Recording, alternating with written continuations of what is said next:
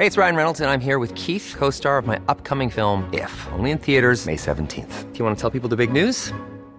All right, I'll do. Sign up now and you'll get unlimited for $15 a month in six months of Paramount Plus Essential Plan on us. Mintmobile.com slash switch.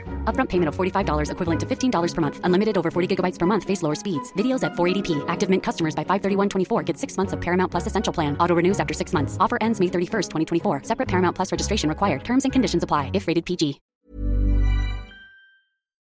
En la línea telefónica, Cruz Pérez Cuellar, senador de la República por el Estado de Chihuahua. Senador Pérez Cuellar, gracias por tomar la llamada telefónica del Heraldo Radio. Bienvenido, muy buenas tardes. Muy buenas tardes, Jesús Matías. Al contrario, gracias a usted por, por la oportunidad. Estamos a la orden. Eh, Aquí andamos. ¿Ya va en marcha alguna consulta que esté encabezando Javier Corral? Lo están haciendo aunque sea en redes sociales, pero finalmente los ejercicios de consulta a la población se están realizando. ¿Cuál es una primera reacción de usted como senador en Chihuahua? Bueno, creo que él no ha lanzado todavía ninguna consulta, a, diferencia de Alfaro y otros que ya lo están haciendo. No, bueno, pues yo también lancé ahí en Twitter una consulta este, preguntando a los chihuahuenses si estaban de acuerdo en que por fin, después de cuatro años, ya se ponga a trabajar el gobernador de Chihuahua o que siga en la lógica de querer ganar reflectores nacionales para posiciones políticas futuras, que es lo que yo pienso que ha estado haciendo estos cuatro años. Es decir, ha usado estos cuatro años que lleva como gobernador no para ver por los temas de las y los chihuahuenses, sino para estar tratando de ganar notoriedad nacional. Y bueno, pues ahí lancé yo mi, mi consulta, va, va ganando el hecho de que, se, de que la gente pide que se ponga a chambear. Eh, yo creo sinceramente que es un tema más de campaña. Los gobernadores saben perfectamente bien que el próximo año va a haber menos recursos para todos, o sea, no es que va a haber menos recursos para los estados y va a haber más recursos para la federación o para los municipios estamos en medio de una pandemia y menos recaudación. Y la verdad es que romper el pacto fiscal, yo tengo mis dudas de que beneficie a los estados como se ha venido comentando.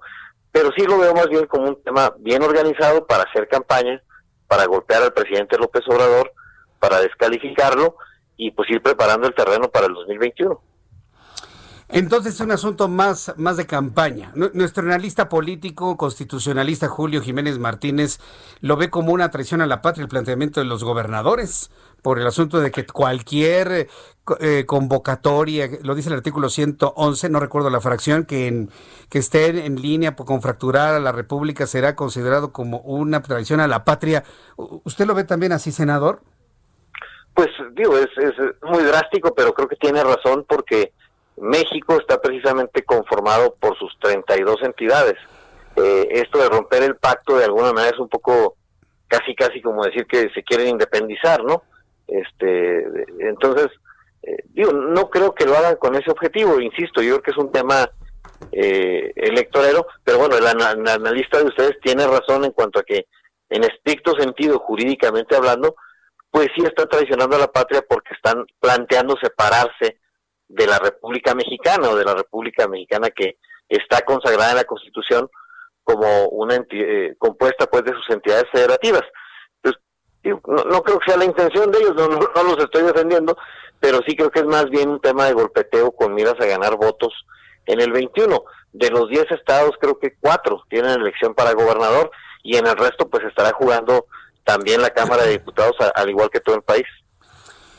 Bien, pues eh, vamos a ver en qué termina esto, ¿eh? porque los gobernadores, los 10 de la Alianza Federalista, están en una posición eh, irreductible y el presidente también, ¿eh? A, mí la verdad me sorprendió mucho que el presidente de la República diga que un encuentro con la Alianza Federalista daña la institución presidencial. Yo jamás en mi vida de periodista, y mire que ya son 30 años, había escuchado que un presidente de la República argumente que el diálogo con gobernadores, independientemente de su ideología, mancha la institución presidencial? ¿Estamos en el peor de los escenarios? ¿O usted qué piensa, senador? Yo, yo creo que el presidente se refiere a la institucionalidad, es decir, estamos funcionando, y esto es bien importante, estamos funcionando con la legislación, con las instituciones que crearon precisamente los partidos que hoy están conformando la Alianza Federalista. ¿A qué me refiero? A ver, el reparto fiscal en el país no lo puso López Obrador, no lo pusimos nosotros en el Congreso, así venía ya desde hace muchos años. ¿Por qué no rompieron con este pacto fiscal o no lo cambiaron en los 12 años que gobernó el PAN o en los 76 que gobernó el PRI? Bueno, eso tendrían que responderlo ellos. Y en el caso específico del diálogo, me parece tratando de interpretar, pues que el presidente tenía encuentros con la CONAGO. Es decir, él, él tenía un encuentro institucional con todos los gobernadores. Quienes deciden separarse de la CONAGO son estos 10 gobernadores. Entonces, creo que es más bien en el ánimo de no ir, eh, digamos, eh, promocionando esta balcanización o esta propuesta de, de, ir rompiendo con las instituciones que, por cierto, reitero, ellos mismos habían creado la CONAGO, pues la crearon esos partidos. Entonces, creo que a eso se refiere el presidente y quizá tenga razón en que no podemos estar rompiendo con las instituciones que, que además, insisto, ellos mismos crearon. Eh, senador Cruz Pérez Cuellar, yo le agradezco mucho el que me haya tomado la llamada telefónica aquí en el Heraldo Radio. Vamos a ver cómo van fluyendo las líneas de comunicación entre la Alianza y el presidente de la República. muchas gracias, senador. Al contrario, muchas gracias a usted. Hasta Buenas tardes. Que le vaya muy bien.